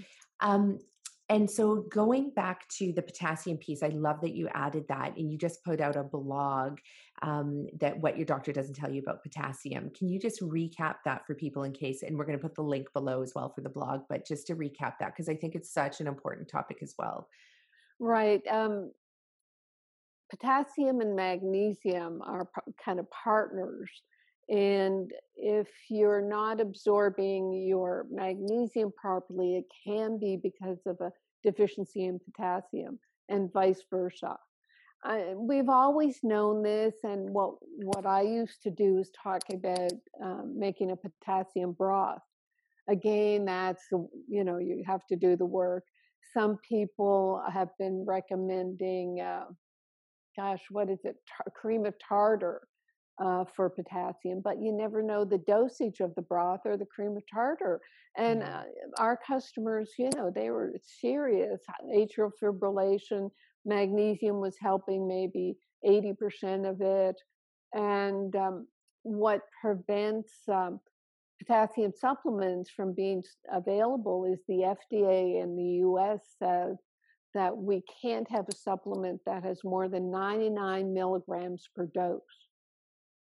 So we, I mean, what do you do if, and the, the uh, problem, the caveat is that the potassium RDA is like 4,700 milligrams. Mm. 4,799. You're just not going to get there. So um, finally, my my brain clicked in, and I had the chemist concentrate the potassium so that one quarter teaspoon was a dose. So you get your 99 milligrams in a quarter teaspoon, one teaspoon, 400 milligrams. Being mostly up to 100% absorbed, that's like twice as much. You, yeah. that's the way I say it. So there's a teaspoon, 800 milligrams. That's you know close to a quarter of your RDA then um, along with that then i began to tell people to go to cronometer.com c-r-o-n-o meter.com and find out well what potassium are you getting in your diet yeah. and maybe you're getting enough maybe mostly most people aren't getting enough and you just match that up and you begin taking your extra potassium and and uh, incredible results. I mean, people are just so happy to have it because, as it turns out, they just weren't taking the time to make their potassium broth, and neither was I. yeah, and it does, and it does take time. Like we make the doc, we serve the Dr. G that we call it the Dr. G, the Dr. Gerson juice at our restaurants, and it's by far it's the same recipe um, mm-hmm. the Dr. Gerson used, um, and you know, and with that juice, I think it's 2000% of your recommended potassium, daily potassium intake. And you can see it on the cronometer when you enter in the ingredients. And it's, and people feel amazing. We've had customers that have drank it, then they go away, come back like an hour later, and they're like, I don't know what's happening, but my body feels like it's vibrating. Like, why is it vibrating? I feel so alive. and, and a lot of these people have just have never even eaten a salad before like it's so oh. surprising. So many of our customers who come in, they're like, "Ew, this isn't for me." We're like, try the salad, try the green juice. And mm. then they come back, you know, or that the fact that their kids devoured it. And then all of a sudden their kids seem calmer. We've had, you know, our customers say that as well. And it's amazing for children how when they have the magnesium, when they have the potassium, they're not frazzled inside and they mm. are like visually calmer and so i mean just from looking at that it would be so easy to design a study and you know give all these daycare kids you know a shot of green juice dr g's green juice and all of a sudden there's peace in the room and cooperation and you know kids aren't freaking out um so for when so when customers go to your website and they want to order this like we're going to put the links below so you don't even have to say it here but um when they go to your website to order this you know how long are they thinking that they need to take this for? Well, the minerals, it's a daily thing. Right. Because they just aren't in the diet. I'm I'm working with a farm up country here in Maui, and actually we have um, a fertilizer that's a byproduct of one of our our, our barley sprout product. We make something called RNA reset drops, and they're magical. Yeah. And the the sprouts that are left over, they're dried up. They're like straw. We put that in the soil. Mm-hmm. And the experiment we did up country in my farm, we um, we had two beds of radishes. One we just we uh, dug in these barley sprouts, and we considered a probiotic and a prebiotic. And the other um, plot, we didn't do anything to it after the 25 day growth season, we had 85 pounds in what our mighty mash plot, and we had three pounds in the other plot. Three pounds of viable, saleable radishes. Three pounds, 85 pounds.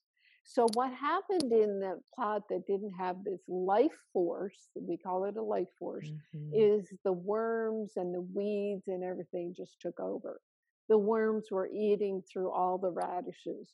And in the pot with the life force, no weeds, huge radishes, beautiful, because the the predators do not go after healthy organisms. Right. So that's the same with humans. If you're healthy, the organisms won't go after you. And maybe just a sidebar on, on COVID is we reached the perfect storm of 70% of the population obese, 70% on drugs, 70% with cofactors, 80% magnesium deficient, 80% vitamin D deficient. I mean, how are they going to survive a mm. novel virus?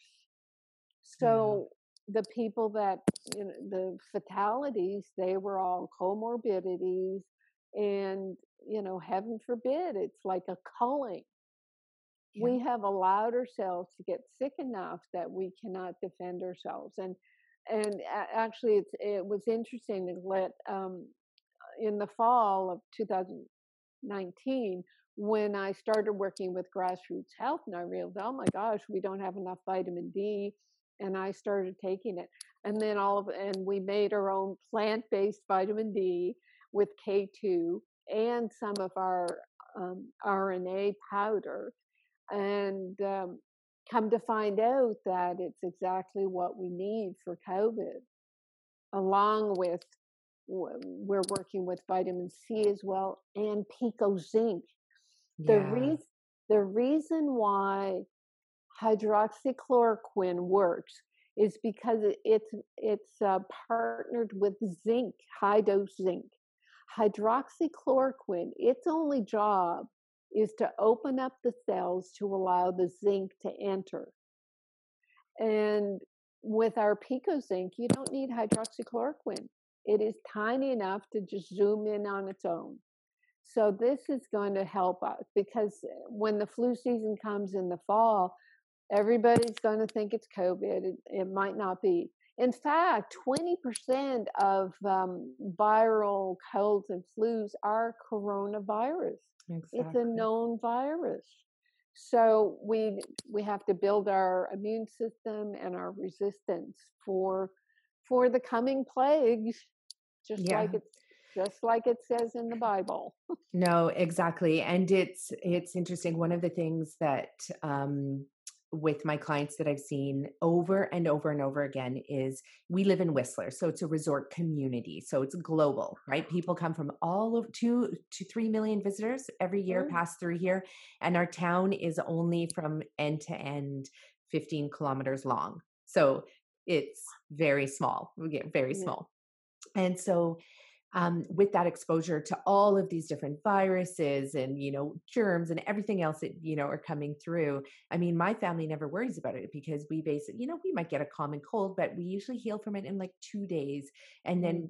keep them you know our kids home for an extra day because we love having them home and you know but what we see in this town is so many people get taken down three times a year by you know different influenza illnesses and but when my clients because they get a diagnosis and so they end up switching to you know the therapy i teach which is uh, you know all beautiful fruits vegetables whole foods lots of magnesium and potassium in these foods and lots of zinc and everything else and then they're supplementing with all of the things we've just talked about that you make.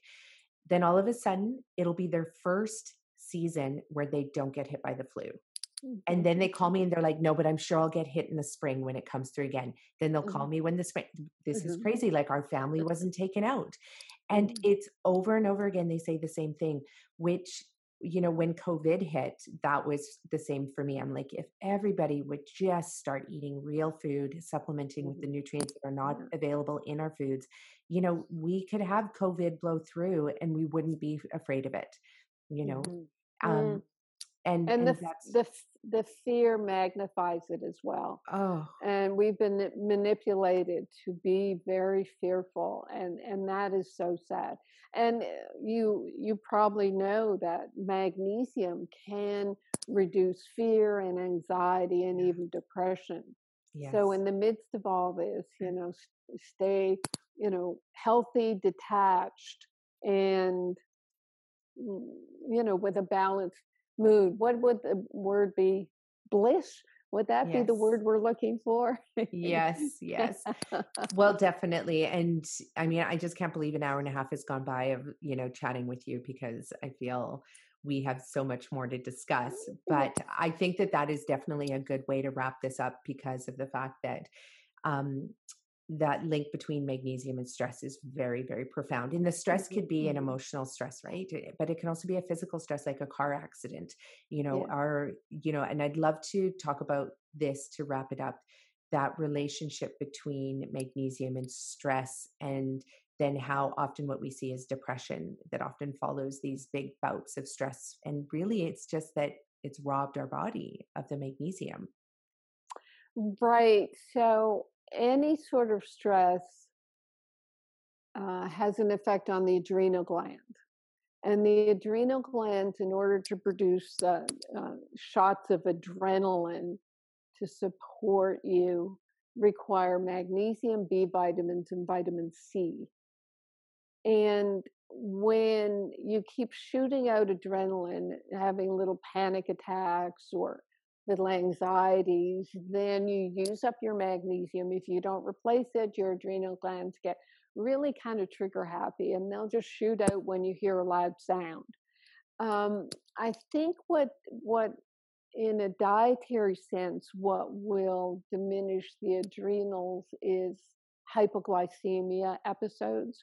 When your blood sugar goes down, one of the things that happens in the, the feedback medicine uh, uh, mechanisms of our genius body is adrenaline will come out to push your blood sugar up.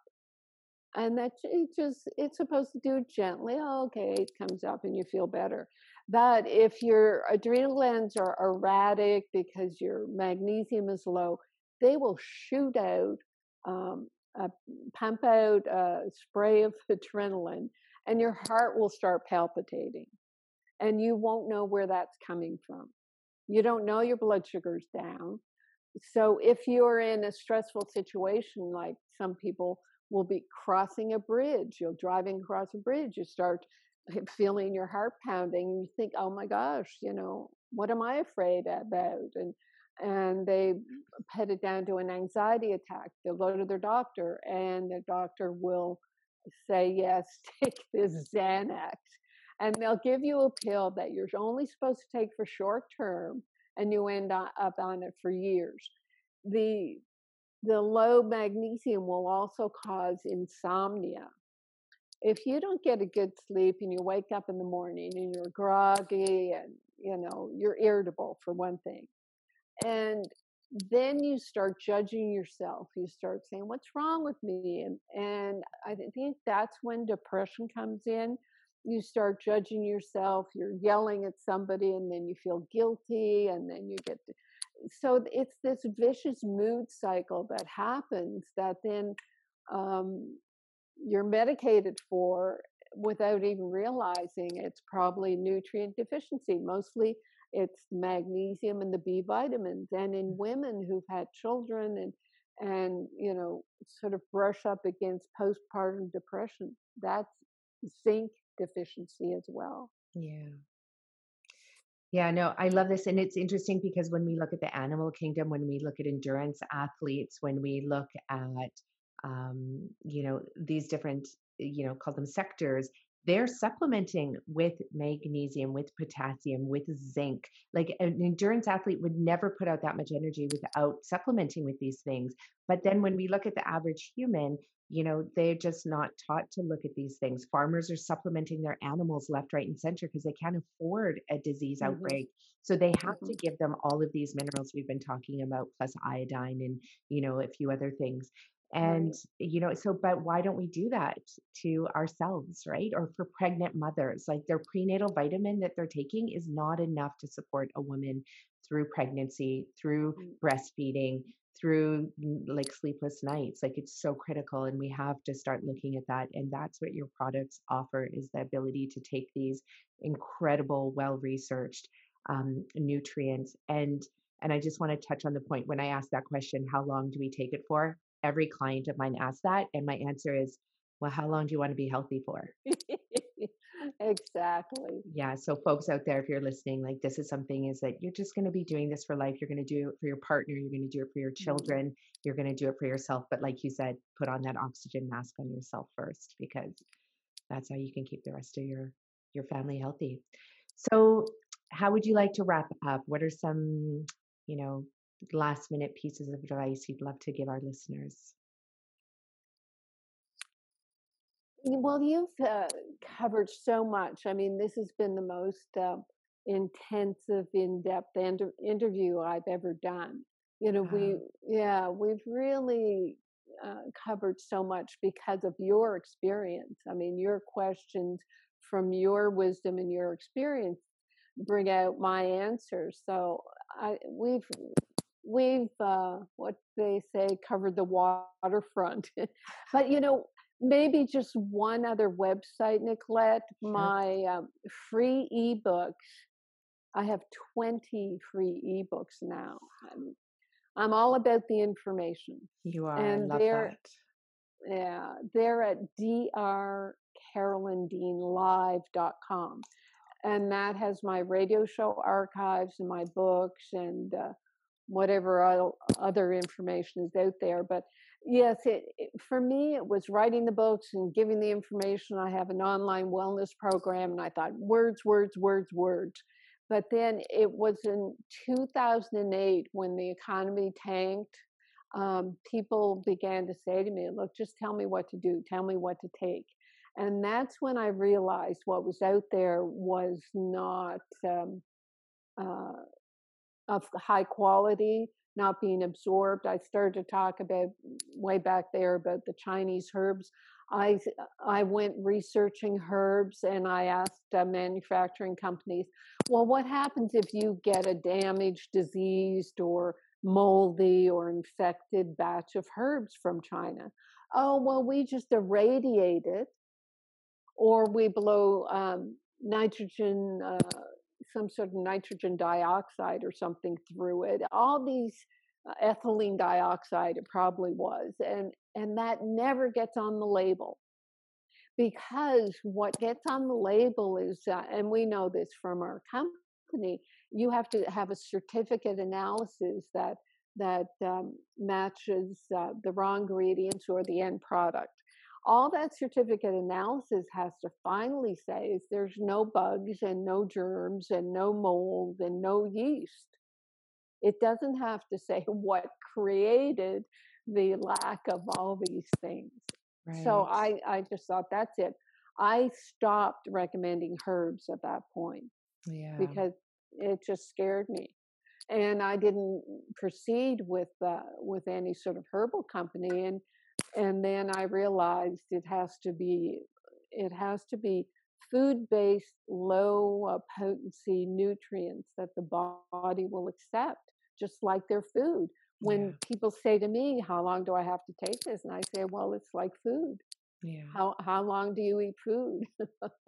Yeah. No and it, it is so true and you know for any for all the listeners that are you know listening to this i know that you know you might be new to supplements you might be new to this concept i have customers who or clients who ask me like is it safe to eat this many vegetables?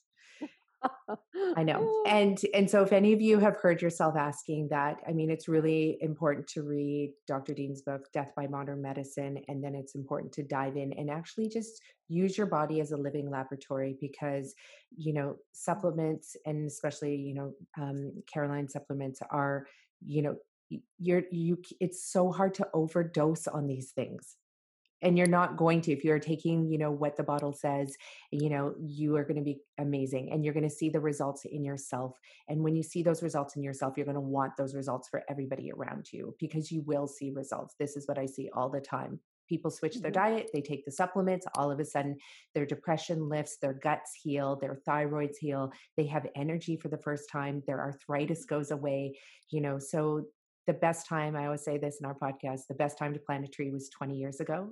So you know get started now and um, don't wait another day because you know at the end of the day it's i mean our health is on sta- at stake and in the midst of covid i mean you want to start this now um, instead of later. And eh, we should also say nicolette that um, you're going to see the war on supplements. Yes. You're going to see headlines that say, well, this study showed that this vitamin was actually bad for you. And that will be promoted because the um, the modus operandi of the drug companies is to uh, suppress supplement use. Um, there was um, uh, Codex Alimentarius. Do you do you recall that name? No. It, the World Health Organization and the World Trade Organization uh, put together something called Codex Alimentarius. Alimentarius is your digestion. It was to regulate food and dietary supplements being shipped across borders and it included it, it, included the world I attended two conferences one in bonn germany and one in rome and they were hell bent on making supplements the lowest potency and synthetic and allowing the maximum amount of toxicity, heavy metals, and chemicals in foods because that suited the World Trade Organization. And that was another thing, 2004, 2005, I came away with knowing that they were going to come after our supplements. And look what they've done in Canada.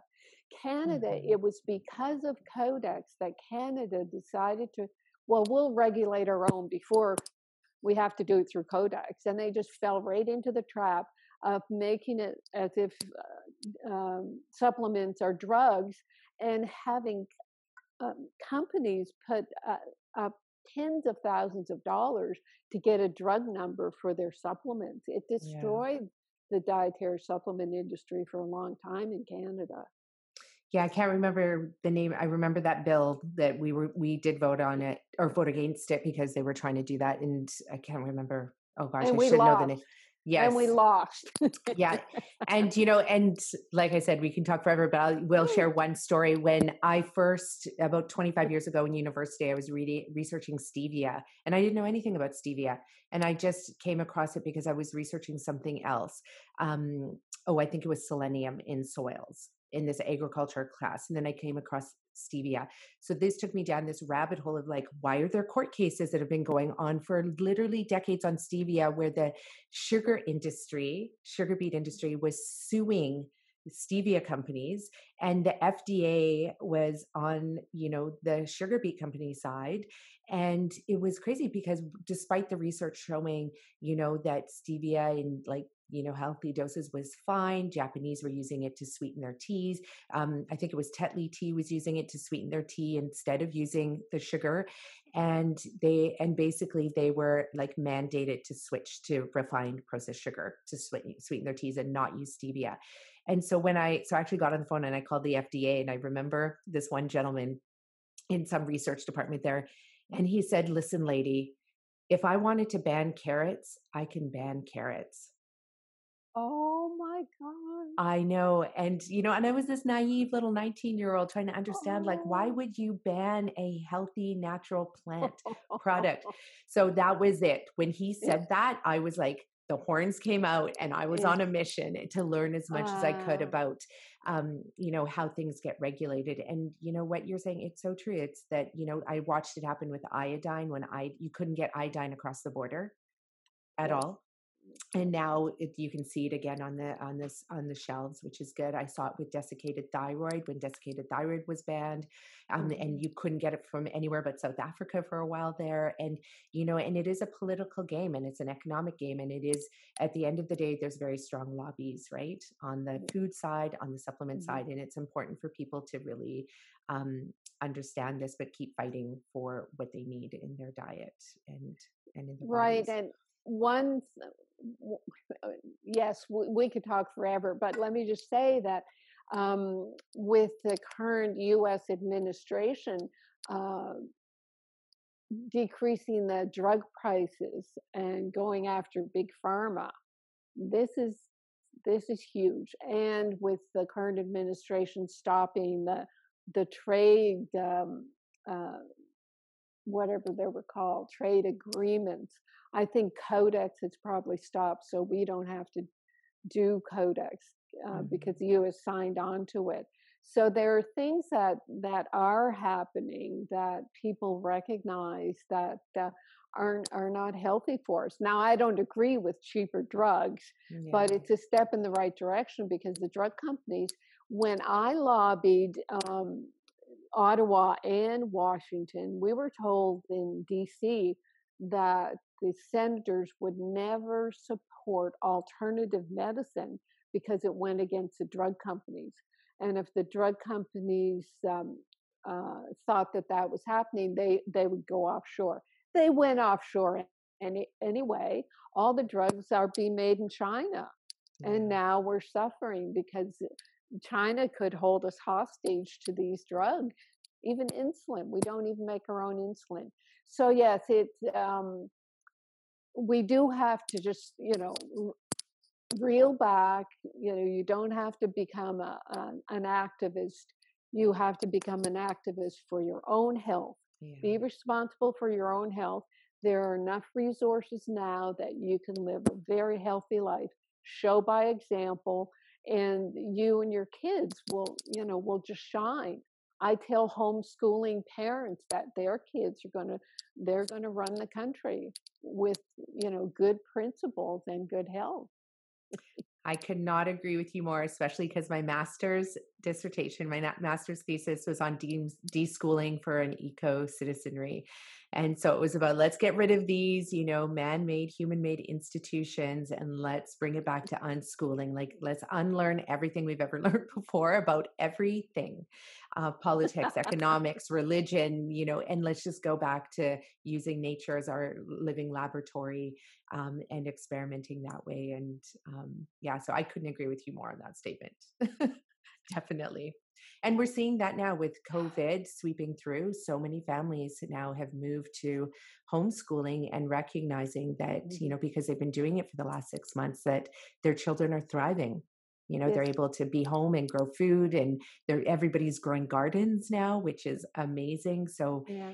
you know, a lot of people won't like me saying this while COVID was, you know, for sure, you know, hard on the entire world and very sad for, you know, lots of lots of deaths that did occur at the same time i'm like i think it's woken up our our world to mm-hmm. maybe a different way of living yeah, so absolutely yeah. yes well it has been such a pleasure having you on the show carolyn like i we're going to have to have you on again because there's so many topics i didn't even get to i think we got to like two out of the 10 that I wanted to um, because we covered so many other great things. Um, but thank you so much for sharing your knowledge with everyone. We are going to share this with our audience and give it back to you to share with yours. So we'll do this again. Thank okay. you. Okay. Mahalo and bless you. Mahalo and bless you as well. Bountiful blessings. So isn't Dr. Carolyn Dean a wealth of info? She has done so much in the world in the past 50 years um, when it comes to health, nutrition, reversing disease, helping people reclaim their lives. So, if you are someone who is suffering from a chronic illness, from an injury, from stress, anxiety, depression, from anything that is not optimal health, then you need to get in touch with us at Richer Health or get in touch with Dr. Carolyn Dean. Um, make sure you're getting magnesium, high quality, good grade magnesium into your body. This applies to your children, your teenagers, your loved ones, your partners, your exes, your exes, girlfriends, and boyfriends. It doesn't matter who. You need to spread the message of how important magnesium is and make sure that people are getting enough of it obviously first through food and then of course through additional supplementation because we're not going to be able to get it all through food. So join us at 22 million strong and also head over to our website nicolettericher.com richerhealth.ca because we are offering our $600 eat real to heal five week program. It's an online course and you can access that for 20 $2 for the entire month of October. So we have another 10 days that we're offering that. So please get a copy of it now because you can start learning about the five principles of reversing chronic disease.